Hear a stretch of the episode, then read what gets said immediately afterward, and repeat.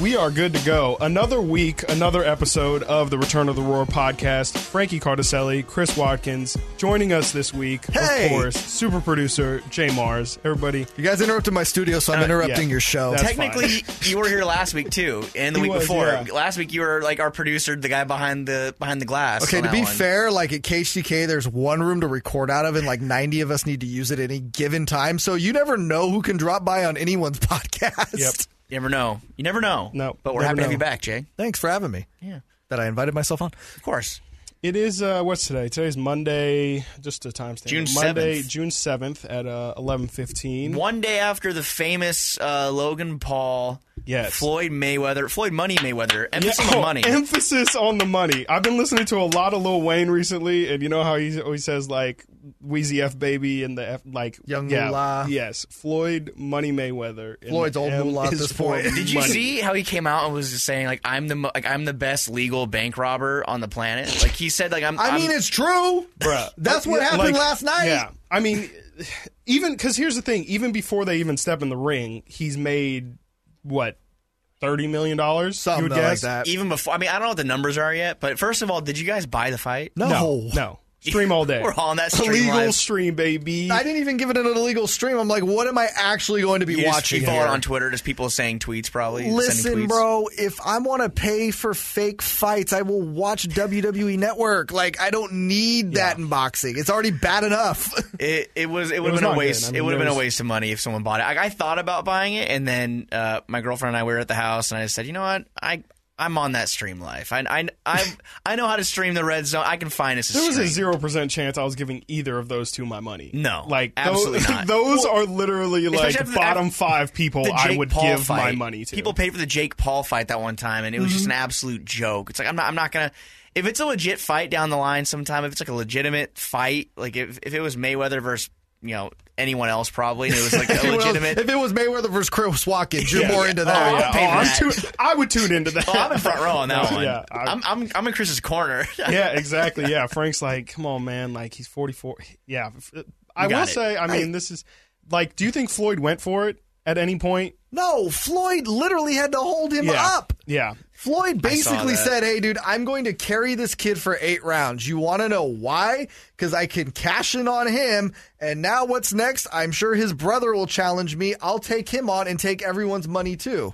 If I could put on my tinfoil hat, I don't know how these things work. I don't watch a lot of boxing matches. Is there typically commercials in between rounds? No. They did for this one. So when I saw that, I instantly was like, I mean, there has to be some form of quota. Like, you can't. What happens if Chevron buys a 7th round commercial, but there's no 7th round? Well, Chevron already paid for that commercial, and I know there's probably logistics that they figure it out. Yeah, they'll figure it out. I just kind of it just adds. I mean, and I think Floyd said it before the fight, like it was a lose-lose because.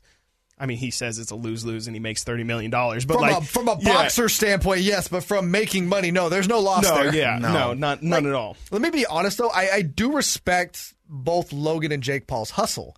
That dude made $20 million roughly last night to just go in there and get his you-know-what kicked by a guy he's supposed to get his you-know-what kicked by. Yeah. Like, that hustle is real. Like, I don't respect the human, but I respect the hustle. Could you imagine, like, if I mean, we all have hoop dreams. Sure. If someone actually got the chance to play and Michael Jordan accepted a one-on-one battle against somebody just because they were famous, like, could you imagine being that one person? Right. Like, that you're taking. Somebody had to start from a childhood random neighborhood in where I think they're from Ohio or something like that, which is or Cleveland. I think. Seems like the exact place where a kid would have this random dream of randomly fighting Floyd Mayweather one day. What's up with Cleveland lately? The Joakim Noah thing since that video come back. That who wants to go to Cleveland? Ever since Joakim Noah disrespected Cleveland lightweight has been winning. It's kind of wild. I don't know if you would actually call Jake and Logan Paul winning, but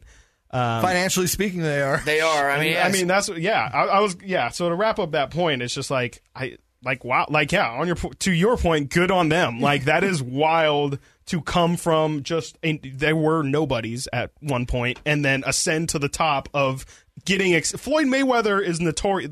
The biggest criticism of Floyd Mayweather's career is he does not fight like the people that they want to see him fight. And granted, no one really wanted to see Floyd Mayweather fight Logan Paul, but or whatever one it was. But for him to actually accept the fight is a huge thing. Wanted to see it because they wanted to see Logan Paul get knocked out. I mean, even though that being... like, I still want to see it. At some point, someone's got to do it. I don't like the Paul brothers, I will say. And for those that don't even know who the hell the Paul brothers are, I don't blame you. But, for you, man. Oh, man. Logan Paul seems a lot more low-key and... I don't want to say respectable, but more down to or more like realistic. I'm not using that word for either of them. Well, then Jake Paul is like a clown. Yes. And Logan Paul always came out after and said like how much he respected the opportunity and respected Floyd Mayweather and how he was honored to be in the ring with him. Whereas I don't think Jake Paul had done that at all. Jake Paul was in the crowd like with his tinfoil hat on saying that Logan Paul won the fight. And the broadcasters were literally saying like, shut up, like sit down. Like they said, like, shut up. No, he's not. Love these Zamero. So would I like to see Floyd Mayweather come back and fight Jake Paul? I mean, who wouldn't want to see that, right? Me, right here. I mean, I'll be the first one to volunteer and say, no, I don't want to see it. I need like to see these fools get knocked out. That's right. Out. And like, I want it to be real. Tyron Woodley might knock him out. Tyron Woodley's a huge dude. I don't know. You know, I don't watch UFC like that, so I don't know, you know, how great of a boxer he is. But I need to see Jake or Logan Paul hit the canvas and knock him up. Yeah, and the whole for 10 seconds. To end the Paul brother talk. Please, I know. 6 minutes in. If anyone knew it, the Jake Paul Ben Askren fight, or you know, that was a Ben Askren just wanted to cut the check and let me get out of here. Yeah, the first punch that was thrown, he dropped so easy. And if you see videos of that guy when he was in his UFC career, just getting beat down and still getting up and fighting, he took one punch from Jake Paul and was like, okay. $1 million, I'm going to walk out of here. Collect my check. He gets the bag regardless. Yeah, with his wife, they were arm in arm laughing, walking out of the building. There's an actual video of it. So for anyone that spent their Sunday night watching that fight, I hope you didn't pay for it. Streams are out there. He's going to find them. Have a couple backup ones. Please don't arrest me for saying that. Or yes. Dana White. I know Dana White was like threatening someone saying, I'm outside your house. We're watching you. Whoever's Come at us, putting Dana. Those streams out. Come at me, Dana, or anyone else who's out there. I'm ready for it because I will not give you my money. So. You know what that makes me think of too is the only reason I was watching the fight was because there was there was USA versus Mexico soccer, which was a great game. But don't even talk about the Yankee game. I wasn't watching that. Yeah. Why the hell did the NBA put both of their playoff games so early in the morning? 10:30 in the morning and 12:30 West Coast time. They were done by 2:30. Can I be honest? I really liked that. I really enjoy the games in the afternoon, especially on a Sunday. I like waking up and having them, but also like have a premiere game at night. Yeah, like, I just think there needed to be a game that started at 5:30. I like Game 7 being at 12:30. I wouldn't have minded if the Hawks and Sixers game was like at 4 p.m. Pacific time. I think that would have been kind of nice. I just needed an excuse to not watch the fight, essentially, and I had no reason. There was just nothing else. I got like 10 different streaming services. I don't need that excuse. Like, I was good. I'll find something to watch if I need to. Yeah, the soccer game actually was fun, too. I mean, it's like there was a lot of fun sports on yesterday. There was playoff hockey. There's a bunch of good things on. But, yeah, I know what you mean. The prime time event. I did ignore playoff hockey. That is on my bad. The soccer game was going on, but the prime time event that everyone was, like, watching before that was that godforsaken fight. Crazy. So, but hey, coming up this week, we'll get in the playoffs later, but there's a lot of days where there's two games, and I think tonight there's a good slate. Phoenix plays their first game against Utah. And then we got Milwaukee and Brooklyn, right? Tonight game two. No James Harden. Denver, Phoenix, yeah. Yeah, that'd be fun. But should we get the small forward stuff out of the way before we get into the playoffs? That's right. Yeah, everyone's favorite. We're doing our positional breakdowns on a week-to-week basis. Go back and listen to our centers, which I think, Jay, you did that with us, right? I believe so, yeah. And then last week we did power forwards, Marvin Bagley, Mo Harkless, and Chimezie. This week we're doing our small forwards, which will be Harrison Barnes, Justin James, and Robert Woodard. Robert Woodard the third. Obviously, two of those guys didn't play too much, so we probably won't spend all that much time on them. But let's get it started with one Harrison. Don't know his middle name. Barnes. I have it right here. If you'd like to know, yeah, I would actually please. Harrison. Hold on, Bryce. Oh damn, Bryce. I was going to say there's one more. There's two middle names. Yes. Wow. Can you guess it? Harrison DeChambeau. Harrison Bryce DeChambeau. Go on. Hey, Brooksy. Let's go, Brooksy. I like that. There's nothing better I could say than that. I'll give you a hint. He has two middle names. The second one has to do with where he went to college. Like, just think about where he went to college. He went to college? Like, think about Bryce Hill? Think about who went to the college he went to. Jordan? Wow, look at us. Harrison Bryce Jordan Barnes. That's right. That's a lot. No hyphen? No hyphen. Two middle names. Two middle names. I have a couple friends that have two middle names. Okay. Well, all right, for sure. Harrison. What's your middle name? Michael. What's your middle name? Michael Jordan. Mar. What? What? Mar. Mar? And then Z's the last name, so J. Mars. Oh, there it is. Yeah, that makes sense. Wow. That makes sense. Mine is Angelo. Learn something new every day. Who was keeping score. But, Michelangelo. Frankie Angelo. Frank, that's right. Wow. Franklin Angelo to you, sir. Sorry. HB, 29 years young, just turned 29. He's just finished his second year of his contract. He has 2 years remaining.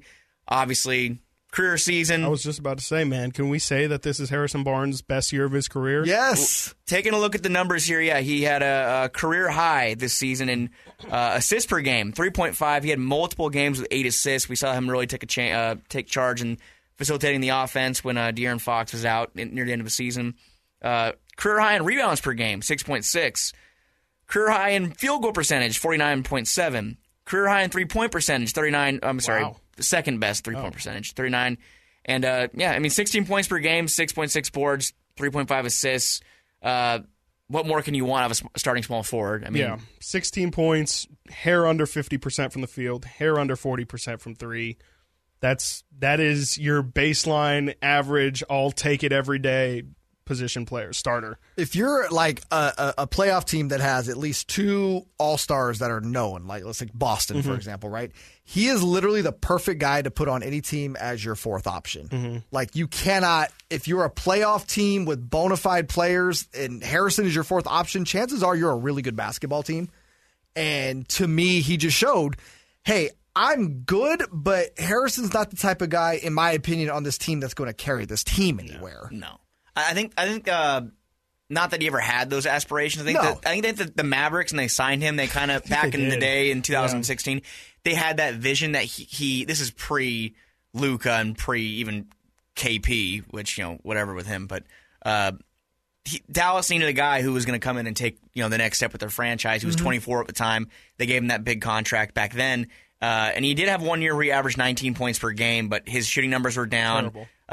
He really didn't. It was kind of a stat stuffing year. In my opinion, he was basically the number one option on offense. Yeah, was very bad. Just established.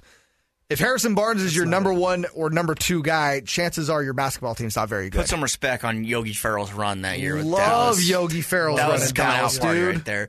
But this is like you said, he's not a guy who's ever going to be the number one or even number two option. Really, he shouldn't be. That's why he was so good on the Warriors. He was that kind of guy who was going to hang out on the perimeter and knock down threes and rebound and play defense on the LeBrons, which we talked about how valuable that is. Having a guy on your roster that can go body to body with those Kawhis, LeBrons, KDs. There's no one else in the Kings roster that can do that. I know last week we talked about Mo Harkless kind of stepped in and would help out with that down the end of the season. I think he did to a degree. But HB, not that he's a lockdown defender, but he's an adequate defender. He's a serviceable defender, and he's a good scorer. He's very similar to the way he kind of operates on offense to LeBron as far as he likes to use his body to get into the paint. Like we saw him go into the paint time and time again and use the glass a lot. And that's where I thought he made his biggest impressions this season was in the paint and around the rim, because he was like not dominant, but a pretty formidable presence in the post. No, that Eurostep move, he pretty much perfected that this year, where it was, and it's very Kyle Anderson-esque, where it's super, super slow-mo, and he really leaps, stops, gathers, takes his other foot, and then goes up. That's definitely a sign of his growing into his adult body. What is 20? You said 29 now, so he's really his prime. Yeah, he's hitting his physical prime. He's stronger than these 19-year-old. He has a nice contract, exactly. So he knows who he is and what he can do at this point. And I was thinking earlier to your guys' point of him being a perfect fourth option for a team. Let's be honest with the player Harrison is. He disappears sometimes, and I think that's probably his biggest downfall as a reliable as a guy who could potentially be a 2 or 3 option. And so I think the thing with Harrison moving forward will be how can the Kings kind of transition their roster to rely less on Harrison so we can get more of these instead of these, you know, it's great when Harrison can drop 30, but if we can just get him to get 14 to 18 solid dirty buckets a game. Is it transition the roster to kind of move him into that space, or is he going to be the guy that kind of is the catalyst to the initial transition of the roster? That's kind of where I'm at with Harrison at this point. I like Harrison's game. I really like what he does for this team. But we also have to look at the totality here, and he's been here 2.5 seasons. This team hasn't made the playoffs, which in my mind, again, like him, loved what he did this year. He's very expendable. He kind of fits into that nice guy culture to a T that this team has established over the last couple of years. But for me, they have to get away from this nice guy culture. We got to start bringing in some guys that are going to shift to more of a, I don't want to say like, I guess tough would be maybe the best word I could describe it. They need guys that are more tough, more guys that are going to be in your face. And when you start looking at how they're going to make over this roster, they don't have any cap space right now. So when you look at guys that are tradable, to me, Harrison outside of Tyrese or Fox is the most tradable commodity on this team. Yeah, he is the asset that need. I mean, I know people talk about Buddy, and we've talked about Buddy multiple times about, oh, we can trade Buddy.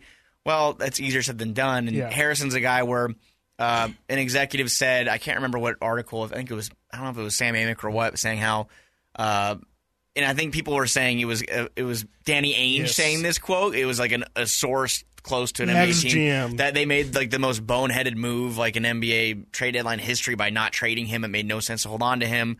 I think his value is still very, very high on the trade market because of his decreasing salary, $20 million this year, $18 million next year. We just talked about what he can bring to the table. He's in his 20s still for 1 more year maybe, but you know. Again, he'll be in his prime for the next couple of seasons. Like, if you're a team like Boston that needs to look at your roster and shake some things up, you start looking at a guy like Harrison Barnes, who we know they liked. We know they liked a lot. He was mentioned in trade rumors enough times that clearly he is liked on that roster. The thing is with Danny Ainge is Danny Ainge had to win every trade, right? Not just by a little. Danny Ainge had to feel like he fleeced you. And I think Monty McNair knew that. And I think a lot of GMs kind of figured that out over the years with Danny Ainge. It's like he's always going to try to win the trade. Like he was not okay with a parallel trade in talent, so to speak, that could have helped both teams. It's kind of awkward after a while. And I think that was the one big issue with Ainge these last couple seasons. And it really showed. But is Brad Stevens going to have that same approach? Brad Stevens knows that roster better than anybody. He knows what that roster needs. And when you look at a team like Boston, a guy like Marcus Smart to me makes so much sense for the Kings.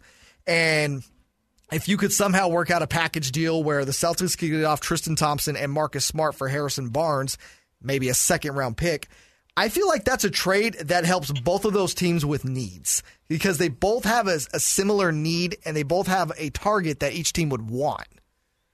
Yeah, I think it's interesting because as you were talking there, I was thinking the conversation I think that's unfortunate for the Kings side is I don't know if Harrison's really one of those guys that any team is going to want to give up anything substantial for. Right. And is Marcus Smart considered substantial? Probably not, but that's also probably, he's probably like the line of the best player you're going to get. So I don't know really if anyone would be willing to give up any assets for him. And I think that Marcus Smart would work. It's just a matter of, again, if Boston would be willing to do that trade. Yeah, let me be very clear. I'm not saying like, duh, guys, make this trade. Yeah, again, Marcus Smart has been looked at as the heart and soul, so to speak, of that Celtics roster. But again, similar to the Kings, they have to make some moves on the roster. Unless they get a really good trade offer for Jaylen Brown, because Jason Tatum's not going anywhere. Jaylen Brown is, I think, movable, but again, you're going to have to really wow them with an offer. Kemba Walker right now is not a movable piece. So when you look at the core and guys there that actually have value, Marcus Smart is the only one.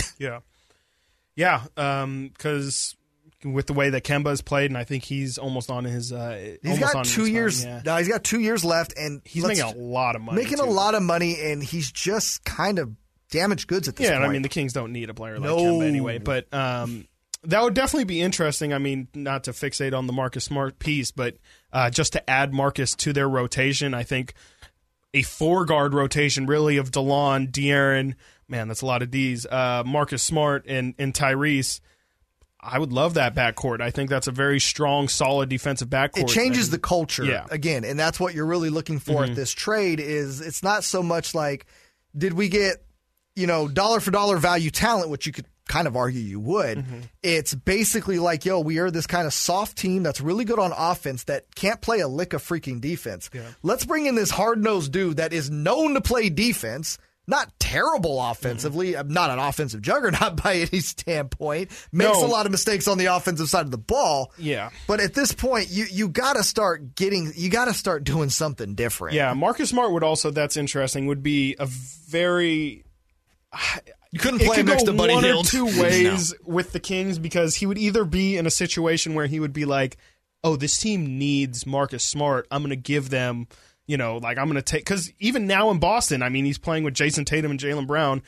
There'll still be games where Marcus Smart takes 15 to 20 shots. Yeah, he's not shy about shooting them. And so I would be a little afraid that here he would be like, well, I'm needed offensively here, even though he's clearly not needed offensively. But I would just think he would feel like – there's less eyes on him. Obviously, the team isn't as good as Boston. Going into a contract year. Exactly. So I could see him potentially trying to really maybe not play the game that we would like him to play. Marcus Smart, for his career, 39 or 37% from the field, 32% from three-point range. He does average 1.6 steals per game for his career. He just came off a career season where he averaged 13.1 points per game on 10.6 attempts from the field. He took 10 attempts a game this year? Yeah, he can knock down free throws. He's about 80% for his career. And, you know, it's a player that if we were to trade Harrison Barnes for a Marcus Smart, you know, it's a change of scenery. Like we talked about, the Kings need a guy to come in and play hard-nosed defense. The Celtics, they might need a guy like HB to come in and just provide what HB provides, which is a bigger body, a different position. Because then I know they have if they were to keep Jaylen Brown, you could run a lineup with Tatum, Brown, and Barnes.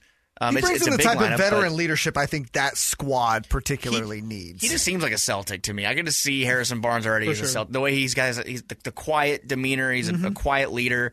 I just think it's – and the Kings really do need a guy like Marcus Smart or not Patrick Beverley, but a guy with that mentality and that mindset who's just like a thorn in your side and is going to be a living hell on the floor, like as far as on the defensive side. And he'll make his teammates uncomfortable in that sense, and that's what I like about it is like the Ole defense of the Sacramento Kings, like he is going to get into guys you-know-what about that and hold guys accountable. And that's really what it comes down to me with this roster is accountability. On the defensive side of the ball, who could hold who accountable? There's no good defenders on the team. There really isn't. The only thing about doing that specific Marcus Smart for Harrison thing would be there would be a massive hole at the forward position. And even if you bring back Mo Harkless. Yeah, Mo Harkless isn't filling that hole. Yeah, I don't know what you would you would go from league average at small forward to probably the worst small forward situation in the league, depending on who you pick up at the draft. To me, again, and that's what I mean by that would almost be a starter move because to your point, you're going to have to fill other holes, which you have to do regardless. But you can't, to me... And at that point, your backcourt is kind of set in concrete. Like, there's nothing you don't even need to think about anything. No, you're looking to maybe use your mid-level at that point because, you're going to be over the cap. You bring Tristan Thompson back in that deal because you need to make the money work. It's a lot of money. One more year. And it also says like Rashawn Holmes probably not coming back, which we talked about this a couple weeks ago. I'm not convinced Rashawn Holmes will be back. I think he's going to get more money than the Kings think it's more unlikely every day that he's not coming back at this point. You look what happened. Dallas gets bounced yesterday. The center position is clearly an issue. They're going to try to move off Porzingis. I don't know how successful they'll be in that just because you're talking about a bloated contract. I think it's right around $300 million left on that deal for a guy whose defense has just taken a nosedive with all the injuries. He's not the explosive guy he used to be on the offensive side of the ball. He disappears at times. But to me, the Mavericks could really use a Rashawn Holmes. Charlotte's going to be under the cap. They need a center really bad. Their center rotation was hot garbage last year. Not a fan of Bismack and Cody Zeller? I'm sure they're nice human beings, and I would totally sit down and have lunch with them, but as far as, you know, high-caliber NBA center, hard pass. Well, one interesting thing that Dallas could do, I mean, they're getting about $20 million off the books with Chris's favorite player, Tim Hardaway Jr. Hey, bro. He's the great Tim Hardaway Jr. He'll probably be departing, I would say, in free agency, and they could use that money. Not all of it. Rashawn's on a $20 million per year player, even though I think that's what his camp wants, which is that's a nice starting point in negotiations. But I mean, the money could be there for Dallas to make that kind of splash. But that being said, a move for, like we're talking about, those hypotheticals where we bring in a Marcus Smart, those kind of moves. I mean, I don't think Rashawn Holmes is going to be a part of the equation with those moves, but. To bring it all back, Harrison Barnes, great on the season. Well, let's all give a grade then. Let's have a grade, and then we'll give our predictions. Do we think he'll be back? So, want to give a grade first, Chris? Yeah, I'll give Harrison. I'll give him an A-. I was going to give him a B+, but I mean, like we said earlier, it was the best year of his career. Especially the first half of the season, it was. I was shocked. I mean, I think we've talked about it a couple times, but during our preseason episodes, we were just talking like. No one was really expecting any sort of leap from Harrison Barnes. It kind of just seemed like he was who he was at this point in his career. We knew what he was going to be. He was just kind of, a guy who was going to fill it in a little bit but not really have much of an impact, but we were hoping he could. And this year I think he really, really stepped it up. He was, like we said, 50% from the field, 40% from three, 16 points a game. There was games... especially, in the first half of the season where he was the Kings' best player on certain nights and, putting up 30 points a game and just really big shots and was great defensively. Didn't see any of it coming. Didn't think he would be, have really the value that he had, especially at the midpoint of the season. A-. Don't really have – he's not LeBron James, so he's not getting an A+. Yeah, I have to agree. A- probably. I didn't expect him to come in and be LeBron James or anything like that. He exceeded the expectations that I had, which was the basic benchmark we've seen over the last couple of years, which is like 14, 15. But he had career highs in a lot of categories, and what more can you ask for? Efficient, healthy. He had a little injury at the end of the season that kept him out, but I think that was kind of more the Kings managing it as far as, what's the point, really? Like, they don't need to rush him back or De'Aaron, any of those guys that were hurt. If the Kings were the 7th seed in the playoffs, I think that Tyrese De'Aaron and HB would have been playing the week after the regular season ended. But no, I'm happy with what he did this year, and I'm happy with what he did. And if he does come back, I'm thrilled to have him as our starting forward every night. Small forward. No, I give him a solid B just because he exceeded my expectations like he did everyone else's. But my expectations, if I were to give him what I thought his grade would have been by the end of the season, a C. So I'll bump him up a full letter grade. I can't go quite A with him yet because of some of the inconsistencies you guys have talked about and still being a third or fourth option on the team. So I'll go solid B, though. I thought it was an impressive year for Harrison Barnes. Again, I do think, of the guys that are quote-unquote tradable, he is probably your best tradable asset at this point, and that says something. So, again, solid B for Harrison this year. Yeah, I would also – he was – I was going to say significantly worse, but he was definitely a step down the second half of the season. Yeah. I don't know if he maybe picked up an injury, if he just got tired, I don't know. But definitely the second half of the season he wasn't as efficient and just wasn't on a night-to-night basis as reliable. But, I mean, that kind of, like we said, that kind of is what you get with Harrison, and you'll take the good nights, and you'll have to survive the bad ones. Because it was really, and we talked about it a lot throughout the season, on the games where Harrison Barnes didn't play well, uncoincidentally, those were the games where the Kings didn't play well. And they really, really needed him to be a really consistent player throughout the season. And you saw with the Kings record, the Kings were not consistent all season. And a big part of that was, and I'm not blaming Harrison, but I just think it speaks to the importance or the weight that they put on his shoulders, which is pretty surprising considering, like we've said, he should probably be a third or fourth option. But how about that Cleveland shot? He did that was fun. He did hit the game winner against Cleveland, which, I can't, you know, obviously. A little pat on the butt to Colin Sexton, like, good try, kid. Each game winner is unique in its own, but I don't think, like, we've really had a game winner like that before. The pass, too, was, like, very integral to that play. De'Aaron Fox went full court. Oh, yeah. Quarterback, like, threading the needle. Just, it was a beautiful pass. Yeah. Shame that no one was in the building. That's really, like, that'll probably kill the legacy. I was in the building. Like I said, no one was in the building. So, do we think Harrison Barnes will be back next season? I think that's obviously none of us have the answer, but it really is just trying to. Where are you leaning? Like, if you had to pick a side, like, what you can give a percent. Like, what percent is he on the roster next opening night? I would say probably like a 25% chance. I just think, like Jay has said, I just think it just makes too much sense. He's our most valuable trade piece besides De'Aaron and Tyrese. And I think the Kings need to do something, and he's got the most digestible contract. He's got the most probably, you know, he's the most solid player of the guys that we have that you could trade for and really sell any franchise on. So he's kind of he's just a Swiss Army knife, you know? Yeah, I'm more about 40% that he's not back next season, simply because there's still a lot of question marks in regards to Monty McNair when it comes to trading. Obviously, we've seen him make small trades, but we haven't seen Monty really pull the trigger yet on a big deal. So I don't know if he'll do it or not, and I guess that's kind of where I lean with it. I think he's going to. I think McNair realizes he has to rebuild the roster, and I think he realizes that is an asset that's going to help him rework the roster into whatever vision he has. So, yeah, I'll go Harrison back next year at about 40%.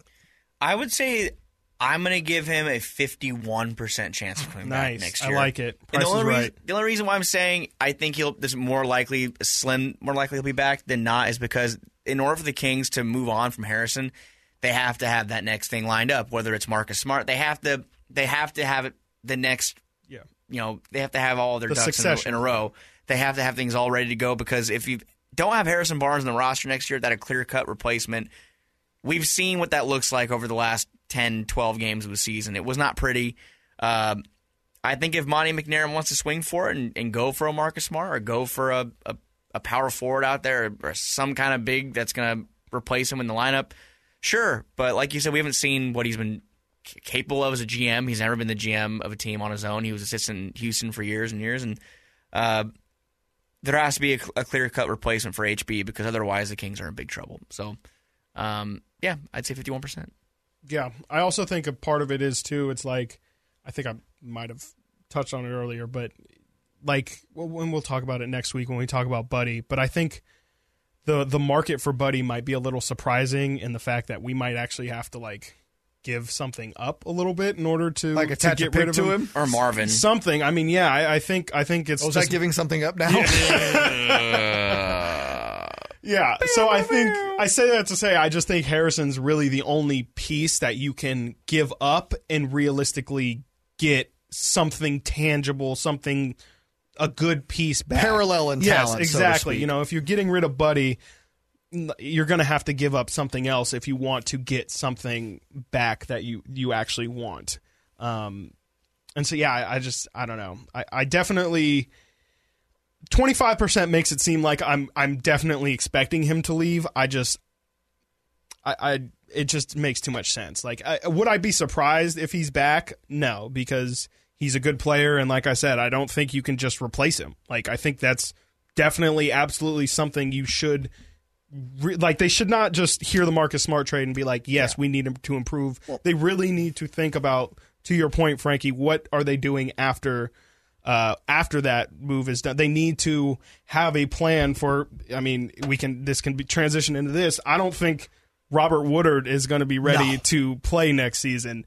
I don't know if Justin James is going to be on the roster next season. Yeah, for sure. Yeah, he'll get some minutes, but he's not going to be able to play anything. You know, I think everyone's expecting 30 minutes from Robert Woodard. We need to see him play. Yeah, and I know people. We all watch people watch him in the bubble, and people are freaking out. And again, Robert Woodard, his numbers in the bubble were good. You have those? I have them right here. In the G League bubble, he was 16.8 points per game, 11 rebounds, 2.1 assists. He shot 41% from the field, which is not great, 21% from three, but 1.4 steals per game. I mean, 11 boards and 1.4 steals, that's the exact kind of impact the Kings need. That's in G League, of course, but seeing what you have on the roster, we need to see him play. And the summer is going to be a lot of fun as far as watching guys like him play, Jamias Ramsey play. I think Justin James, which we'll get to him next, I think that he probably is a guy who could use more summer league anyway because he played so well over the last week or two of the season. I mean, he had that 30-point game. Dude. But it starts with Bob Woodard. People are saying he is the guy that's going to be a lot of NBA executives said that they think he's kind of a steal because he has a lot of talent and he has that NBA bot. He's 6'6", 235. He's 21 years old. My goodness. So yeah. The Fool is definitely like he looks like a receiver. Like he's definitely cut up for sure. I shouldn't say receiver. He looks more like a tight end or something. Yeah, like that. For sure. I'd say tight end. Yeah, he's massive. He's definitely coming in NBA body. I think that's probably the most NBA ready thing about him. You just listed off his shooting numbers. His shot is not the prettiest looking thing, but the thing that I do like about him is he knows how to use his body. He is aggressive. And I think he kind of is the type of dude who's going to come in and just try and figure out how he can impact winning. He doesn't seem like the type of dude who's like, this is my game and this is how I play. And like, I'm going to go out there and show y'all how I do my game. Like, he really seems like the type of dude plays within the system, plays within the game. And like, I mean, I don't want to overanalyze this, but like he joined a he played for the Austin Spurs, which is obviously not the Kings G League affiliate team. Just kind of showed up, came off the bench, and really through force of ability made himself a part of their lineup. And he played, I think, like 25 minutes a game. He played a lot of minutes for that team. He played when they really 31. They didn't need him to play at all because obviously they don't care much about his development. But, 12 appearances, 31 minutes per game. I say all of this to say I do not care a single second about anything Robert Woodard has done in the G League. Like, it's all great. It's fine and dandy. He scored 20 points a game. That tells me literally nothing. Yeah, scoring 20 in the G League doesn't exactly translate to scoring 20 in the NBA. Exactly. How many times have we seen that happen with guys that have just been unconsciously good in the G League? And Kyle Guy. I mean, Kyle Guy was unconscious from David three. Stockton was putting up monster numbers in the G League. Who is that player? Harry Giles even would put up 20, 24, and 12 all the time. Scal. I think Scal's last year, they'd sent him down to Stockton for an assignment. Yeah. He had a monster game. Who is that player that played for I think he signed with the Mavericks a year or two ago? He was averaging like 35 in the G League. He went to Baylor. I can't remember what the player's name was though, but it happens time and time again. The thing you take away from the G League is the fact that guys are playing, and those numbers do give them a shot to prove themselves. No, it's better to play good than bad. Yeah, or to not, Jamias Ramsey didn't do much when he played for Aguascalientes Clippers. Yeah, he got hurt too, I think. So did Woodard, but there are scenarios where guys have come from the G League and had solid careers and been good players, and this could be one too. It depends. We need to see him play in summer league to start, and then we'll go from there because we haven't seen him play against NBA that many NBA ready NBA prospects drafted. No, I mean, we've seen him play none. It's a crapshoot. I mean, the only minutes in the NBA he has played are literally like the last 2 to 3 minutes max of a ball game that is a blowout. So we have not seen him play any sort of significant minutes at all. Good news for him, though. He's going to get a summer league this year. He is. He's going to get a full training camp this year. So he's going to have the opportunity to go in and compete. Mm-hmm. So, again. And impress, definitely. Yeah. He's going to get a lot of opportunity. There's going to be a lot of opportunity. You got a little bit of run last year. Again, the G League stuff, don't pay attention to the stats so much as the guy did just get basketball playing time last year. And again, if he can come in and compete in training camp and summer league, we'll see it. And he'll get minutes if he can play. Yeah. It's that simple. On a roster like this, he'll get minutes if he can play. Mm-hmm. If he's not playing, it's because he's struggling. Yep. Period. That's how these things work, especially when you have bad teams. Agreed. Yeah. And this guy was still, let's not forget, like he was the 50th pick in the draft or something like that. Like, he was the 40th. 40th. And the Kings actually traded him for a guy who was pretty impactful. Kenyon Martin, right? No, Tillman. Xavier Tillman in Memphis. That's right, because we traded for two impactful players. He had like a big bucket against... he was great against the Warriors. Yeah. So, him and Desmond Bain, that was sick. Yeah, hopefully it works out. But can we give him a grade? Is it incomplete? I think it's kind of an incomplete, isn't it? No, I think you can give... I guess, incomplete. I was going to say you can give him a grade. I was going to say, I mean, like, he played well in the summer league, or in the whatever, in the G League. He in the minutes he did play, and the opportunities he was given... I'll give him a passing grade. That's what I would say. I'll give him a C. He played well in the G League bubble. I mean, 17 and 11. That's again, the numbers are kind of. He could have been non-existent. I mean, that's the thing. He could have been like 7 and 4 on like 30% shooting, but sure. So exactly. Yeah, I mean, I want to give him an incomplete, but if we're not going to go that way, I'll give him a C. Yeah, that's how I feel too, though. It's like, okay, let's give him something. There's nothing good. There's nothing bad. It's just kind of there. Yeah. But don't you worry. We'll be giving grades for Summer League coming up. When Summer League starts, and we'll be grading performances. We know how those translate at the NBA level. We have it all figured out. Bobby Woodard averaged 30 and 15. Victory he's the next Vegas, baby. He's the next LeBron James. Yes, sir. Speaking of James. Silky segue, wow. Frankie. Woo. Someone who scored 30 points late in the season. LeBron James Jr. Not literally. Justin James had himself a very interesting. He's had himself an interesting career. This is his second season, correct, in Sacramento? Yeah. Was a second-round pick last year. Didn't play much. He played more last year than he did this year. But more guys were healthy this year. So. I don't think he played at all in the first half of this season, did he? I want to say he got some spot minutes. So I have it right here. The most minutes he played up until the last week or 2 weeks of the season was about – he played 18 minutes per game in the game against Washington that the Kings barely won. I think they were a little shallow on their depth there. But the most points he scored in a game up until the last 2 weeks of the season – was 6. He scored 6 points in a game. Jeez. Then you look at how he ended the season after not playing for, I don't know, 2 weeks. I think it was about when HP went down. His minutes went up to about 15, 17 minutes per game.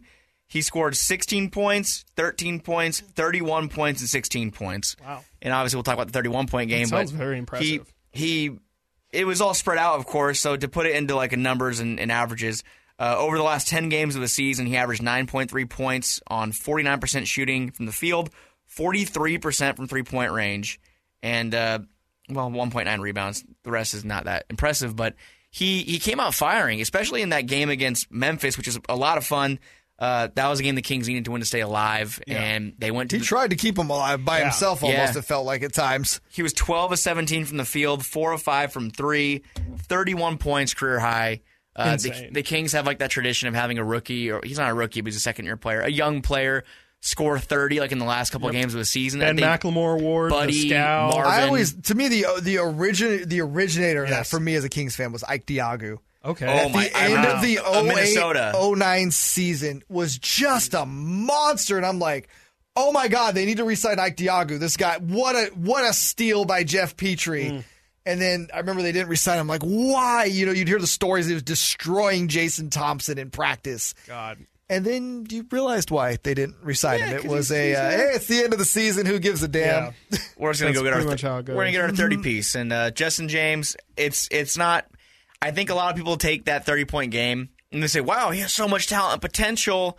And, I mean, Memphis was going full tilt. They needed to win that game to make sure they got a playoff spot. And as we saw the next day, they literally didn't play anybody. And Justin James was scoring those buckets against a defense that was really trying. They really wanted to win that game. And, of course, you look at the full season, 3.9 points per game over 36 appearances, 46% from the field, 37 from three. The guy can score. He can score the basketball when he gets the opportunity. I mean, I hate him. Chris doesn't like him. They kept him over Daquan Jeffries basically because of his as a locker room guy. I'm sorry, I shouldn't say I hate him. I don't hate him. Well, he was a problem in college. He's not an NBA player. I'm sorry. Like, no. I'm not saying he's bad. I don't even know if he's really he would really do that well in the G League. He doesn't have touch around the rim. He really does try and throw everything down, which is fun. It's a good way to get minutes and to make your, obviously it was what Justin James was kind of known for. Did he ever get one? I don't think he ever did. Like, I really cannot think of a single time where he really threw down on someone. I can think of all the times where he tried. Didn't Willie do that all the time, too? Willie was always about going for the poster dunks, and they never worked out. The difference is Willie is 7 feet tall and should be able to dunk. And he still never did. I don't know. I just don't think Justin James is really worth the development minutes, really. I mean, I just don't see anything there. I think the Kings felt the same way. I mean, Justin James literally would get in when they needed him to play. Yeah. That's really what that came down to. That's what happened last year. And it wasn't that he did terrible. It's just you're not really going to get much from him. Yes, I get it. He erupted. Mm-hmm. Guys have big games. Especially at the end of the guy, it happens. Random players have big games. Corey Brewer scored 50 points in a game. That's what I'm saying. Like, and nobody thought to themselves after that, like, "Wow, Corey Brewer is going to be an all-league player." Yeah, it's nice. It was a fun little thing. Chris, I'm with you. He's a guy that if he plays in the NBA, he will be on the fringes. I think he has a non-guarantee going into next year. Yeah, it's non-guaranteed. I would be. I wouldn't be surprised if he's on the roster, but don't look for him to get any sort of minutes or make any sort of impact. I could see the Kings having him come through Summer League. If they make a deal before then, they could waive him and then try to bring him back for Summer League, which is something we see happen all the time. I don't think he's an NBA. I think it's irrelevant at the end of the day regardless. Oh, of course. I don't think he's a guy where you want to look at next year and say, oh, we have Justin James on the roster. That's going to help us out. Something I completely forgot about until right now, Justin James was included in that Bogey deal. Was he really? Yeah. He was? Yes. In that Bogdanovich deal. Now that you say it, I think you're right. With DiVincenzo and DJ Wilson, he was included in that deal. And, of course, obviously it fell out. But he was the only other add-on player. Yeah. It was Bogey and Justin James. So, and, I mean, you could say that, you could draw a parallel there and assume that he probably won't be back. Had that gone through... Dare I say Justin James would not get minutes in Milwaukee. Oh, well, for those of you out there, the four of you that think like Justin James could be a rotation player. I don't think he'd everybody's favorite small forward, Justin Jackson, is wearing street clothes right now for Milwaukee. Wow, we're going to go there. He might get a ring. You know what's crazy? I had no idea until just now that Justin Jackson played for Milwaukee. I did not know. Did OKC cut him? I thought the same thing when I saw him. I think I brought it up. I think I told you or I saw Jay Jackson on. There's another Jay Jackson in the league too. I can't remember his first name, but Jaren Jackson or something. Well, there's Jaren Jackson. There's like a different Jackson. Like it's just Jay Jackson. Not Jay Jackson Jr. I figured that's Jaren Jackson Jr. But I'm like, that can't be. Could it be? And I click on it. It's Justin Jackson. He got it. Picked up on a two-way deal with Milwaukee. So OKC did waive him. OKC waived him. When? Also, I feel like he made some spot starts for them this year. Why does he always end up spot starting for teams? He started as a rookie with the Kings. He started. Yeah, that was insane. I really considered protesting it. That was wild. And people said Dave Yeager hated rookies, and like he did not start De'Aaron Fox in his rookie season, but he started Justin Jack. I don't even know. There was a lot of necessity there. I get it. I do want to provide that context, but Justin Jackson has made way more starts in the NBA than he should have. Justin Jackson has played in 248 career NBA games. He started in 61 of them. That seems like way too much. That's how no bueno was he in OKC? Because, like, you have to be... unless it's the opposite, that he was doing so well that he was actually causing OKC to win games. I don't think that was it. Which I'm on Jay's side on that. Like, how bad do you have to be on... to be waived from a team that is actively trying to lose every ball game? So... after leaving the Kings over the last two seasons, he has shot 39% from the field and then 40% from the field. Not great. Not great. I mean, how many minutes a game? Like, is he even, like, playing is he playing over 8 minutes a game? Yes, double. He played 16.1 with Dallas and then 16.5 with OKC. In the one game he played with Milwaukee, which was the last game of the season, I think, he played in 33 minutes. And he had 9 points, 6 rebounds. So, for whatever reason, people that have signed him are just, they're playing him big minutes. I mean, the Kings played him 22 minutes per game as a rookie. He's going to be one of those guys. I remember when Chris Humphries retired and he had penned a piece for, not The Athletic, the Players Tribune. And he had talked about, like, the biggest thing he learned, like, as a guy that was never going to be a star in the NBA is if you're likable... There is a place for guys that are just likable at the end of a bench because they're not going to cause problems. They're going to come in. They're going to do what they need to do in practice. Coaches like them. There you go. Justin Jackson will probably be a guy that hangs around the NBA for like 8 or 9 seasons just based upon that philosophy alone because he is such a nice, likable kid. Blue blood as well. Yes. UNC, got the national championship at UNC. Got his number retired at UNC. Yeah. Did we? No, That was we traded the 10 pick to let's not go Portland, over that was such a bad trade, and we could have drafted Donovan Mitchell and De'Aaron Fox in the same draft. And Bam Adebayo was available too. The next pick, I think, right? John Collins was available as well. Yeah. How about Zach Collins? Both lost. Portland and Sacramento both lost that. Yeah, trade. Neither team won that trade. No, it was bad. We both whiffed. Hilariously enough, Portland ends up with both an injured Collins and Giles at the end of their bench this season. Two teams that are bad at drafting historically. So yeah, Portland outside of the Lillard, McCollum was a good pick. Yeah, you could argue that both of those picks are direct results of our franchise skipping on. Well, yeah, because I mean Lillard should have been the guy at 5, but Petrie was concerned he wasn't going to have enough money to re-sign Jason Thompson. And then, they decided to go with Ben when they were mocked to pick CJ for the majority leading up to that draft. And from everything I've always heard, is that McCollum was the guy they wanted. Yeah. They had told McCollum, like, in both of those drafts, wasn't it the case that the guy, Thomas Robinson, fell? The Kings weren't expecting him to be there. They were going to take Lillard. But then they were like, we can't. And then Ben McLemore same T-Rob exact thing. T-Rob was a force in college, and people were just like, we cannot pass up Thomas Robinson. T-Rob also ended up in Portland. How weird that Portland is like our graveyard. But, T-Rob ended up in a lot of places. Yeah. Him and Anthony Bennett right now are the new Twin Towers in Puerto Rico. Oh, my goodness.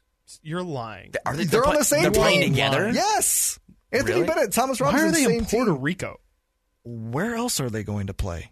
I don't know. Maybe where did Jason? He went to Fernabot, and that's where Bogey Jason played. Thompson. I don't know. I was just like Jason Thompson. Dare I say, significantly better NBA player than both Thomas Robinson or Anthony Bennett. Well, I agree. Yeah, unfortunately, that's a fact. That is an arguable fact. I mean, are Jason Thompson's numbers even bad? Yes, they are. I mean, they're not good. They're bad. When you put it all together of like, this guy only averaged 10 points and 7 rebounds, but also played 30 minutes a game. The boss needs me. Thank you for having me. Of course. Thank you for coming, Jay. We appreciate it. On the Jason Thompson talk, we're going to stop. Without you. But Chris, Jason Thompson shot 50% from the field versus career. That's great. I mean, he wasn't taking any difficult shots. The most difficult shot he would take is that disgusting mid-range shot. Like, he used to love that mid-range jump, that C-Web mid-range jumper, yes. Also, like, the worst hands I've ever seen. Jason Thompson, any big man, like, literally would get the ball really slapped. You guys, before you go, Jason Thompson, in his first two seasons, 11 points, 7.4 rebounds in his first year. His second year, 12.5 and 8.5. I have to say it, that's pretty much what Rashawn Holmes did on the offensive end this year. I know that. Yes. But the difference is those teams are god-awful. Jason Thompson is kind of a focal point of those offenses, and he is bad. In the Sacramento era, the all-time leader in Kings games played. Disgusting. Yeah, please. I'll leave you on that. There cannot be another. There's no way. Like, I'll get that list of all the franchises of most whatever, isn't there Iron Man, whatever? I don't know, whatever you would call it, there's Jason Thompson has to be the worst, most games played for a franchise. I hope De'Aaron sticks around so we can have a new... Somebody has to break that record. From. Like, there's... Anyways, Jay left. We don't need to grade. Justin James, another incomplete. Very much incomplete. If anything, I'll give him lower than a C. Will he be back next season? I would guess not. I mean... I'd say probably not. You can take a second-round pick this year and get the same level of promise and production, I'm sure. He's incredibly replaceable. Like, you can literally get a Justin James. Please don't. You can pick him from the G League. Like we talked about this year, next year is not – Luke and Monty both have said it's not for fun. It's not for fun anymore. It's not a leap year. We have to make the playoffs. Like, we have to make the playoffs now. Everyone's jobs are on the line. Players' contracts and their spot. It's got to happen. You can't have a bench full of Justin James and those kinds of players. We need a formidable bench, guys that are going to actually play meaningful minutes and be able to be a stopgap. Yeah. And I don't feel comfortable with that. Like I don't think Justin James. I mean, not to throw stones again. Justin James probably a nice guy. Sorry about it. I always feel bad, but. I don't think Justin James will be on any NBA roster right now other than the Kings. Maybe the Rockets, but... I mean, he would... If he were on a different roster, he wouldn't have a different role. Like, he wouldn't have any increased role. Like, this is...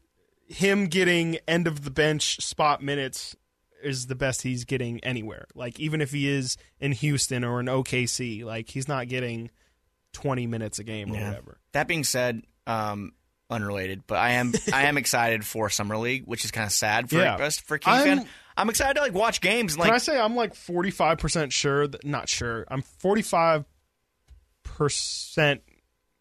wanting to go. I think I'm going to go. I'm going to make a conscious effort. We might need to talk to KCK, see if they can help us out a little bit, give us some access. I'd be down to go if you want to go. I would. If our wonderful employers here want to hook us up with any sort of at least media trip, passes. I would absolutely. It'll be in the works. There would be no question. It'll be in the works, everybody. It'll be in the works. We're starting it now. We're speaking it into existence. Anyways, that's the small forwards. Any other thoughts on Harrison Barnes, Robert Woodard, Justin James? They all might not be back next year. So that's pretty interesting. They might all not be back. They might be the only position where no one returns. Can I?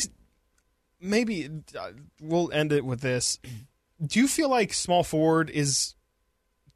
This is a very leading question. Do you feel like small forward is the most important position in basketball? I'd say point guard, but I think that small forward is second. That's interesting. No, I don't think you're wrong. I think maybe we're starting to see a transition. I think so. No, I agree. Because you see the Paul George or the Kawhis or the LeBron. Those guys, if you had KD, one of those guys, you were guaranteed to be a great team. And now we're seeing the Trae Youngs of the world can freaking lead your team to stardom. Steph Curry, obviously. Damian Lillard, we've seen. It's just not, it's something that's been very, very tough in the past to build your team around guards. Are we about to get another guest? No, he made a drive by. Matt George made a drive by, but we'll have to get him on the next one. Boogie. But, I don't know. I've just always. I just have always felt like that's been the Kings' biggest issue, and it's also, maybe I should restate it. It's the most difficult. I'm trying to figure out what I'm even trying to say. I just feel like if the Kings really want to be great, they're going to have to get a great small forward. I've always felt that way, and it really has been the thing that's been missing since we've been. Peja was probably the last great small forward. Peja to Rudy Gay to nothing, and then for years, between Page and Rudy Gay, I think for 7 years, the Kings had no answer at small forward. Rudy Gay left again for 2-3 years. We had no answer, and then we got Harrison Barnes. Maybe I should put it like this, because this would also ring true to the Kings situation. Maybe small forward is the most valuable position towards winning. Okay. If you have a great small forward, or if you have a good solution at small forward, you're probably a winning team, or it makes it, it just. Some teams can survive without it. I think Portland. It's just I think it's the combination of you're tall, so you get the benefits of being a taller person, a center or whatever. But you also, if you're a small forward, you ideally have the mobility of a wing and of a guard. And so it's kind of you're getting the best of both worlds. I don't think I'm breaking the news cycle by breaking this down, but I don't know. I've just always felt we were talking earlier about getting rid of Harrison, and obviously, you can get a lot better than Harrison. You can also get a lot worse. I don't know how the Kings improve that position. They don't really, unless they have a plan. You have to have a plan. It has to be either trading for Marcus Smart, whatever. It's stuff that we have to just kind of cross that bridge when we get to it. But Scotty Barnes, sure. A lot of people are very. But anyways, very on that. Those are my only thoughts on. No, small forward. It's an important position. Kings are going to need to make a decision on Harrison Barnes if he's going to be back or not. But that's it for the small forward breakdown. Yep, very very short. We're only an hour in, so we're doing a shorter episode today. Thank you for everyone who listened last week to our longest episode I think we've ever done. Yeah, we might push it. We might be having to do more of those because we might be putting our show the air on weekends starting probably at some point in the summer. Our show will be on the air over the weekend, and we have to kind of stretch it out a little bit because we have to put in commercial breaks and stuff. Fun for you guys. Anyways, on to the NBA playoffs. I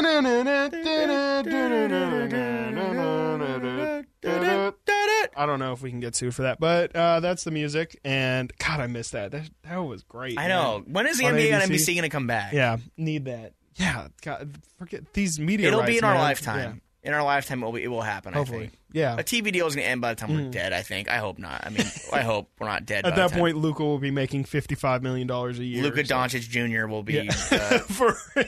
The league MVP. Okay. Anyways, let's get on to the playoffs. Like I do every week, I usually just kind of Should I just go series by series? I'll throw it at you, and we'll go through it. Now there's less series to talk about, so it shouldn't take as much time. Yeah, we don't need to recap what happened in the other series. No, I mean, I think that would probably add too much time. But. Anyway, let's just get into it. Start from the top. Jazz Clippers, they begin tomorrow night in Salt Lake City.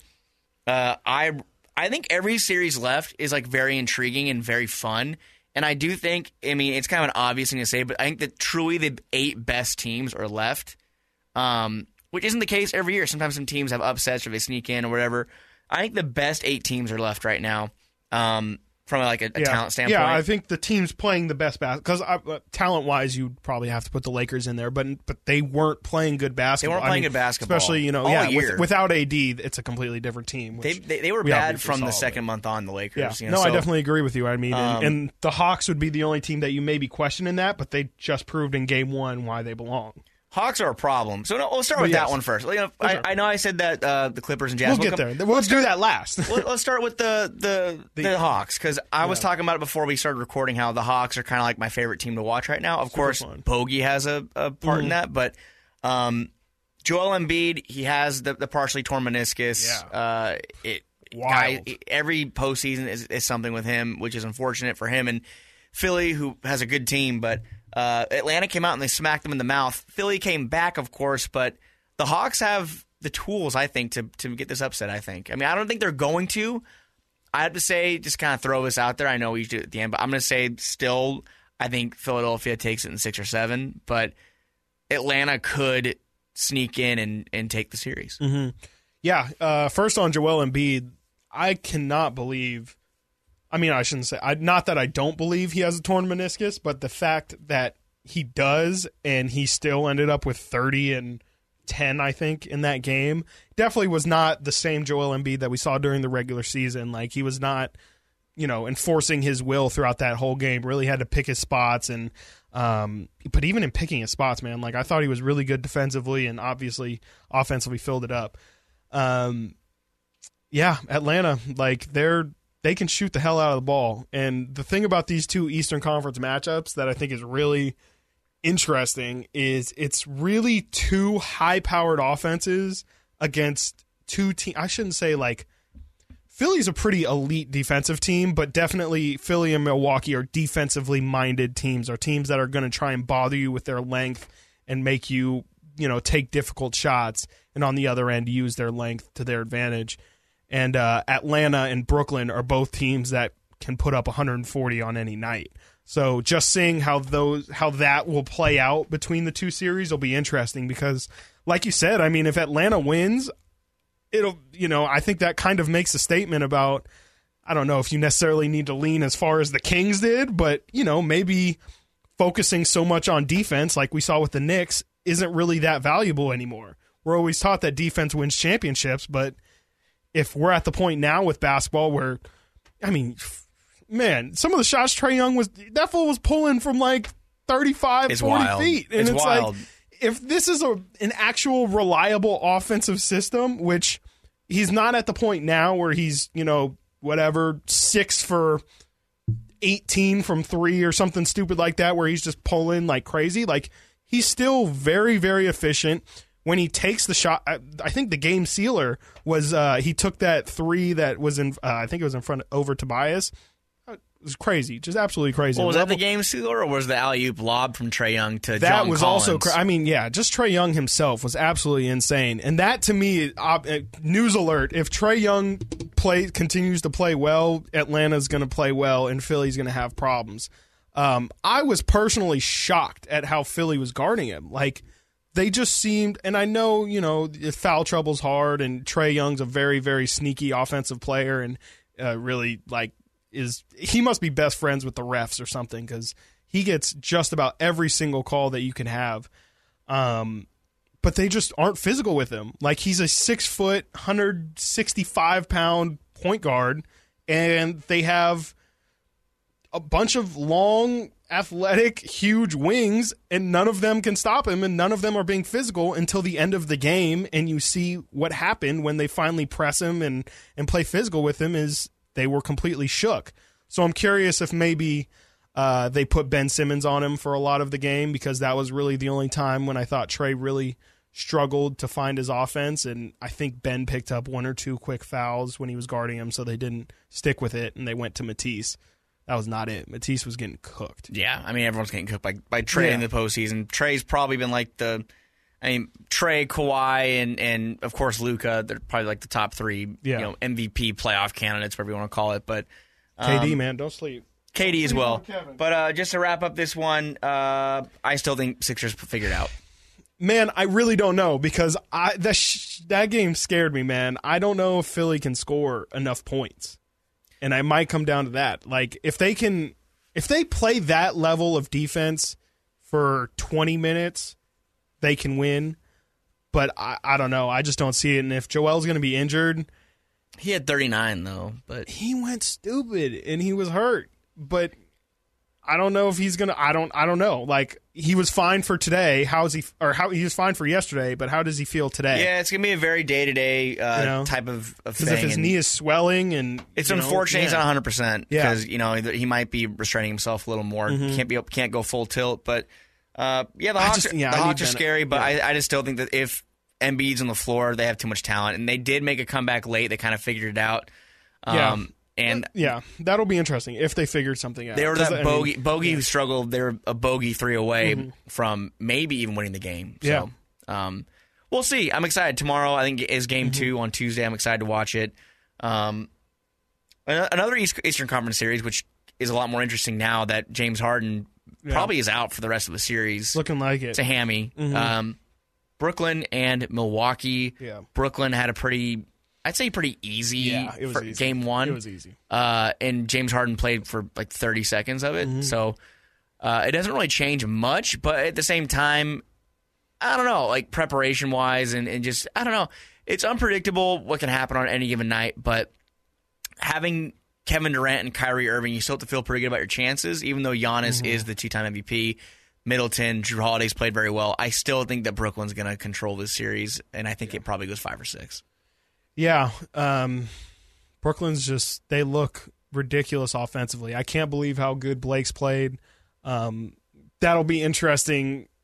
And Blake at 18 in game one. Yeah, I was going to say down the road, but, I mean, you look at the teams remaining, and I don't know if – anyone can really make them pay for being so reliant on Blake. I mean, if Blake's going to be their center, Joel Embiid or something like that could obviously really make that a tough time. Jokic might be able to make that a tough time, but I don't know if the Bucks really have anyone to punish them for playing Blake down there. And again, much like the Sixers, I just don't know if Milwaukee's going to have enough offense to keep up. And like, I don't know if Dante DiVincenzo's injury is going to be the end all be all of this series, but I just feel like, if you have someone like him that kind of can tip. No, I mean, it affects their depth, though, because they started Pat Connaughton in the last series, in the last game. Yeah. They started P.J. Tucker, who he has his moments, and he doesn't look great, though. He hasn't been the same P.J. Tucker that we saw in Houston over the last couple of years, and he's a guy that can be a good defender and knock down a three, but... No, DiVincenzo was huge, man. Like, it hurts us Kings fans to look at what he was doing before he got hurt, but guy was rebounding, he could play defense, he could do it all. Fast, so... Yeah, losing him affects their overall depth because Pat Connaughton and P.J. Tucker are significant downgrades. But, no, you're right. You're right.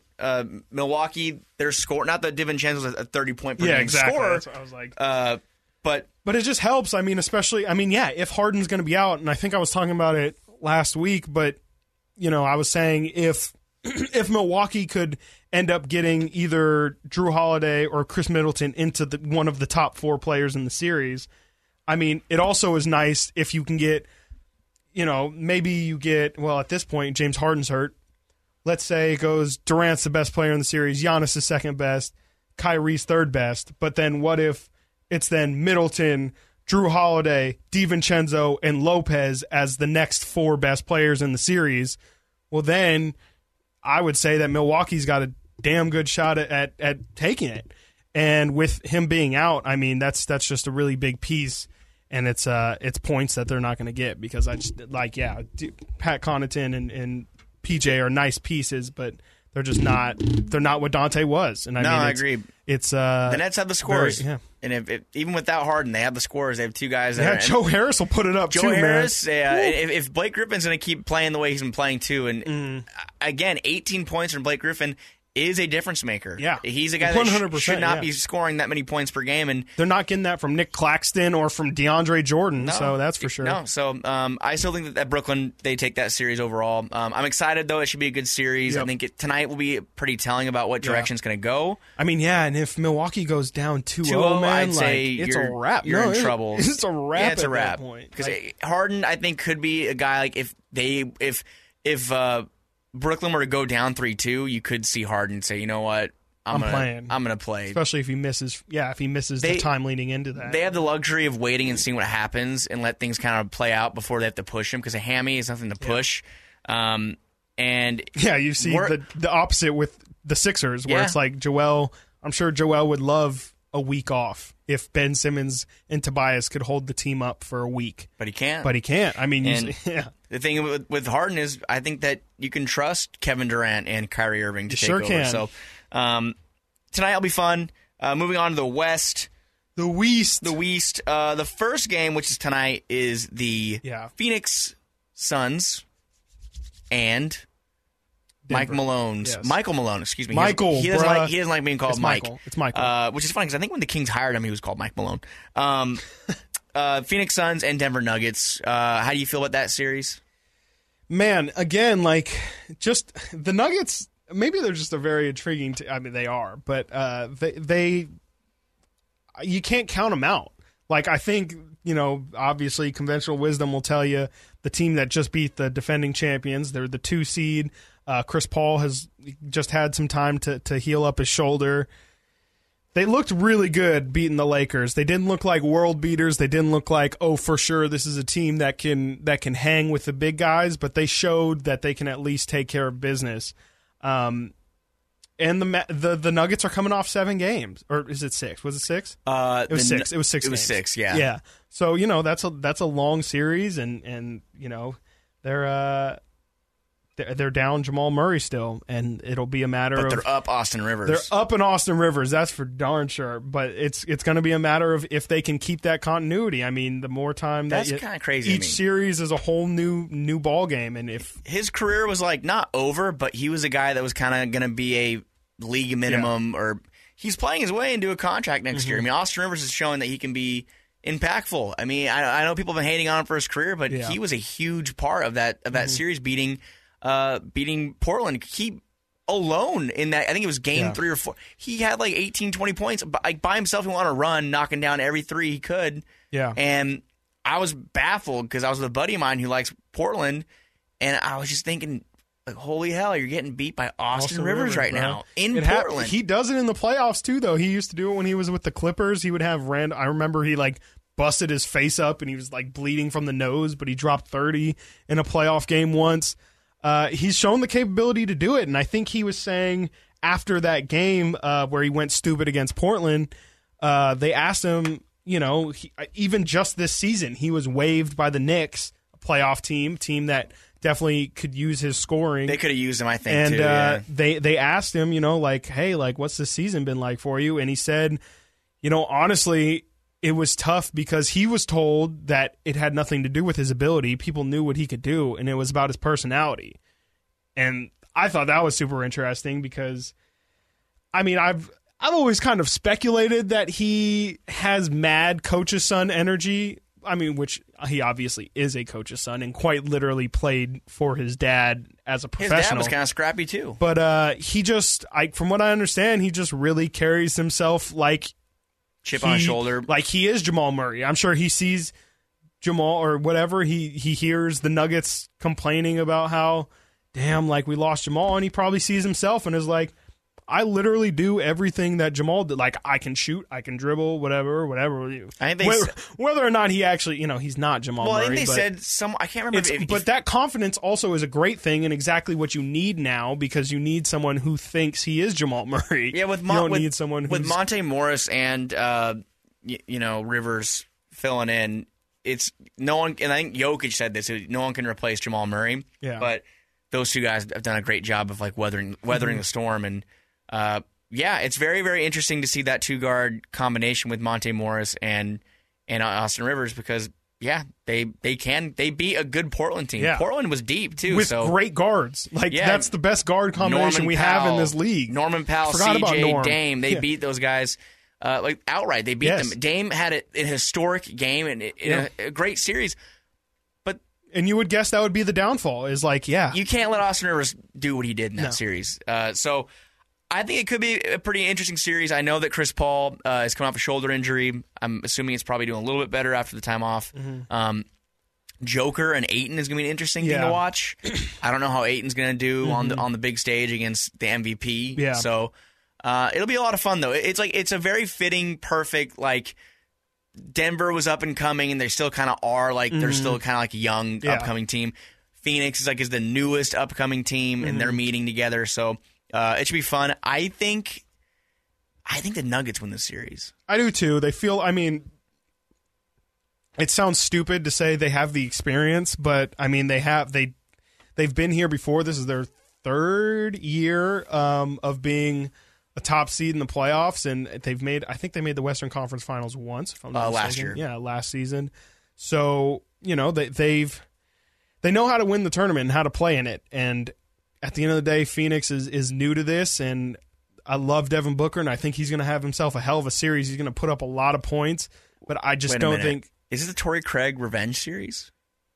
Yeah, it is, because that's and it's so weird that they even let go of Torrey Craig, because he seems like the type of dude that you would really want in the playoffs. Didn't he go to Milwaukee, and then he went to... I don't remember him going to Milwaukee, but he did. He did bounce around. He bounced around his whole career. I was just about to say, I think, who's going to guard Booker? Oh, Torrey Craig can guard Booker. Yeah. I said, oh, wait a minute. Torrey Craig is on Phoenix now. So, I mean, that's a great point though, because that's going to be a big problem with Denver is they don't have anybody to play defense really, and I mean as we know, Mike Malone loves him some defense, and the Suns are going to give them absolutely hell. Is Will Barton still out? I think so. Yeah, I feel like I saw him in street clothes the last game. But Michael Porter Jr. is also someone that I don't know who Phoenix is going to throw at him. They can put McHale on him, but, I think Michael Porter Jr.'s shown... It's crazy to say, but I think Michael Porter Jr. presents a bigger issue for McHale than LeBron did last. Yeah. I think LeBron kind of went, I don't want to say easy on him, but I think with his ankle injury, he wasn't attacking the rim like he should have been. The explosiveness wasn't there. Yeah, LeBron is 6'8", 250. He should be going at Mikal Bridges' 6'8", 215 frame every single day. You could tell when LeBron was not when he was reaching back for it, and you can tell it wasn't a thing that was happening consistently. Yeah, and they were definitely hurt, and that showed. And it'll be interesting to see them go against a healthy team, also relatively healthy team, I should say, without Jamal Murray, obviously, but because the Lakers were not. A lot of things were going wrong for the Lakers going into that series, and for them to even patchwork two games, honestly, without AD, pretty much. Yeah, we could look back at the end of this playoffs and be like, remember we thought Phoenix was actually legit, but it turned out they just kind of I guess you could really, could you say they barely beat the Lakers? No. They killed them that game. They beat them by 30, and they never let it go under 11. I think in game six. Game six. They never let it go under 11 points. Yeah. So they at the beginning it was very close. Yeah, and then for sure. And then they beat them down the last two games. That game three where they outscored them. The Drummond lean back game. Yeah, they're sunning them like. After that, it was a wrap. They outscored LA by 50 points over the last two games. I think. Yeah. So. Yeah, okay, Denver. Yeah, I'm taking Denver. Denver as well. It's kind of just lack of faith in Phoenix more. And then that brings us to our last and final series, which was supposed to be our first series, Utah and the Los Angeles Clippers. Probably the two favorites to make it out of the West at this point. Whoever wins the series, I would guess, would probably be the favorite in the next series. I would assume whoever wins the series is going to go to the finals. Yeah. That's just me. That's a hot take. I don't know if it's a hot take, but I think that whoever wins the series is going to be in the finals for the West. Yeah, and I mean, I feel that way similarly about the Brooklyn-Milwaukee series. Yeah. Like, it's funny, but we're kind of, the next round might kind of just be semantics. I don't know. In my mind, the finals are already set. And you think it's going to be Brooklyn and, if I had to guess, Clippers? Yeah. I mean, I just think it's going to be Brooklyn and Clippers. That's what I would probably... I mean, if someone... I don't like to say put a gun to my head. If somebody made me bet, I would probably bet that. The big markets still win. I'm sure people are going to be upset about that. Yeah, exactly, bro. That would be hilarious. People thought they were about to get out of it with... Can I read... There's that graphic that's being passed around of, like, the last year. Exactly. Everyone's made the playoffs. I was going to bring that up, too. I forgot, so I'm happy you have it. So, the Sixers were the most recent champions. 1983. I'm trying to think if there was anything significant about that year. Got nothing significant about that year. No. Personally, I was not born. Alive. Nope, I was -11. But the Sixers are the most recent of all the remaining teams to win the championship, 1983. The Bucks won in 71. That was probably with Lou Alcindor, if I had to guess. And was Big O still playing? Again, I wasn't alive, so I don't know. Basketball knowledge, bro. I don't know either. The Hawks won in 58, which... I don't believe was actually the NBA. Well, it does say winning NBA title, so maybe it was the NBA title, but that was before the merger, that's for sure. And then the Clippers, Jazz, Nets, Nuggets, and Suns have all never won the title. We'll be crowning a new it's fun. We'll be crowning a new champion pretty much for the first time in a long time. 30, 40 years. You know, it's good for the game, I think. And like we talked about, I think truly the 8 best teams are left, and before people are going to be a smart ass and say, well, there are the 8 teams that are left, so obviously it's the best 8. No, it doesn't always work out that way. Sometimes you have teams that could argue Miami wasn't the second. Yeah, you could say Miami last year. You could say Miami has more talent than... I was saying last year. Like last year in the finals, I wouldn't say Miami was the second best team. I would have said Milwaukee. Yeah. I think everyone thought Milwaukee was going to come out of the East last year. I think these are the best teams, and every single series intrigues me. I do think the Clippers win this series, but I mean, just overall as a whole... it's going to be intriguing. Yeah. I mean, if you want to touch on this series specifically, it's a little bit we can, but... No, I think... you said Utah isn't this it. This is just... They're not it, and it's going to be a lot of... And the problem is, this is funny enough about really this entire playoffs and stemming off that graphic I just read is this is all teams who have never done it before, and the players themselves, besides Kawhi, which kind of gives the Clippers the massive advantage here, have never done it before. None of them know the formula or what it feels like to make the championship. And that's a really, really big, scary problem because these teams are going to come. It's going to be really interesting basketball. And I lost my train of thought here, but I think the biggest problem for Utah and the problem that they're going to face is what are they going to do with Paul George and Kawhi, and specifically Kawhi Leonard? Are you going to throw Royce O'Neal at him? Are you going to throw Bogdanovich at him? I just don't know what their answer is. Where on the other side, I don't really know if Donovan Mitchell is, and I'm probably lower on Donovan Mitchell than most are, but I just don't love relying, especially in the fourth quarter. They haven't had to do it, obviously, because he's been hurt recently. And it's fallen more on Bogdanovich, but if you watch any of the last 4 minutes of any Utah game that is close, it is exclusively, and I do mean exclusively, Donovan Mitchell driven. It is just give Donovan the ball, run picks, run plays around him. He can make the read if he wants. 8 out of 10 times he's taking the shot. I don't love that. It's incredibly ISO heavy, and they just really that is their end of game plan. That's not going to work in the playoffs. Donovan's not. I'll gladly be proven wrong, and people blow up my mentions if it happens. I just don't think Donovan Mitchell is quite built like that. Like that is a specifically different level caliber player to essentially. And he's got a great team behind him, but at that point, you're asking Donovan Mitchell to eliminate Paul George and Kawhi in the fourth quarters. No, I agree. And I just don't see that happening. I agree. It's like that star factor, and he could prove us wrong. We saw Luka come out, and he had his coming out party. I mean, that's the type of player that caliber that I would expect to do it, but I just can't see us being like... The Dame factor. We'll see.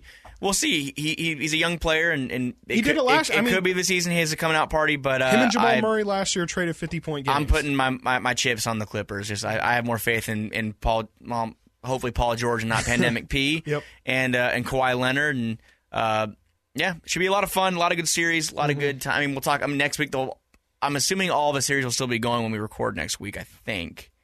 Yes. So, yeah, they should be. That's why we don't need to go too deep into it, yeah. It's like we should see a lot of these series haven't even started yet. No. So it'll be fun though. It'll be very, very fun. This has been a fun playoffs. The Game 7 was not quite a ESPN classic Game 7, but it was close until about midway through the third quarter. Mm-hmm. But yeah, I mean at the end of the day, Dallas just Clippers are more talented. Yeah, Dallas. It's been the issue with Dallas that everyone acknowledges, and they're Luka deep. Ty Lue might be an NBA champion again. It's not. I mean, if he does though, he'll have led the Cavs to the. It's just like Ty Lue, random. Yeah. It's just so random to me. I don't know. Well, that also might. I mean, you could say that to say that that will probably hold back the Clippers. I mean, at the end of the day, he could be the thing that it could, but he didn't hold back the Cavs. No, I mean, everything against them, and they almost did. I mean, it almost did. Yeah, they were a game away. A lot of fun stuff. Enjoy watching Bogey and your former, past Kings. I think it's Bogey, Yogi, Boogie, Rondo. Rondo's in the playoffs. Who else is still in the playoffs? Justin Jackson's still in the playoffs. For those of you that are on Kings watch, who else? Am I forgetting anybody? Trying to think. Seth Curry, good call. Frank Kaminsky, even though it was only training camp. Kaminsky. Trying to think. Brooklyn doesn't play anybody. That's it, I think. That's it. No one on Denver. Nope, that's it. Enjoy watching those Kings players. Michael Malone. Yeah, okay, ouch. Enjoy watching these, former Kings do their thing. Next week, shooting guards. How many? We got Buddy Hield. That's the only shooting guard I can think of. Buddy Hield. Terrence Davis. Tyrese technically counts as a shooting guard because he was playing. Yep. We're putting him as a shooting guard because we're trying to space out everything. And, we don't want to put Fox and Ty together. Yep. That'll take 4 hours. That's a great point. So expect a long one next week with Buddy and Ty. We'll see if we can get Boogie George in here or J Mars and do it again. So cool. That's it. Awesome. Everybody enjoy this great, if you're in California. Actually, you know what? Let's take this time to shout out our Australian listener. We'd obviously, I don't know your name, man, but we can look at our analytics from every episode. Yeah. And we can see where in the world that people are listening. We have a listener in Australia. I think we have a listener in Montenegro or something like that. We'll give a shout out to my guy, Tristan. Shout out Tristan. Tristan in Australia. Talked to him on Facebook a little bit. Dope. Brave man to be a fan in Australia. There's probably a lot of... you could have picked any team, and you picked us. Thank you for listening, for sure. I wish, I was born here, I'm a Kings fan. I wish I could have, maybe been born somewhere else and been a Spurs fan or something. But you know what?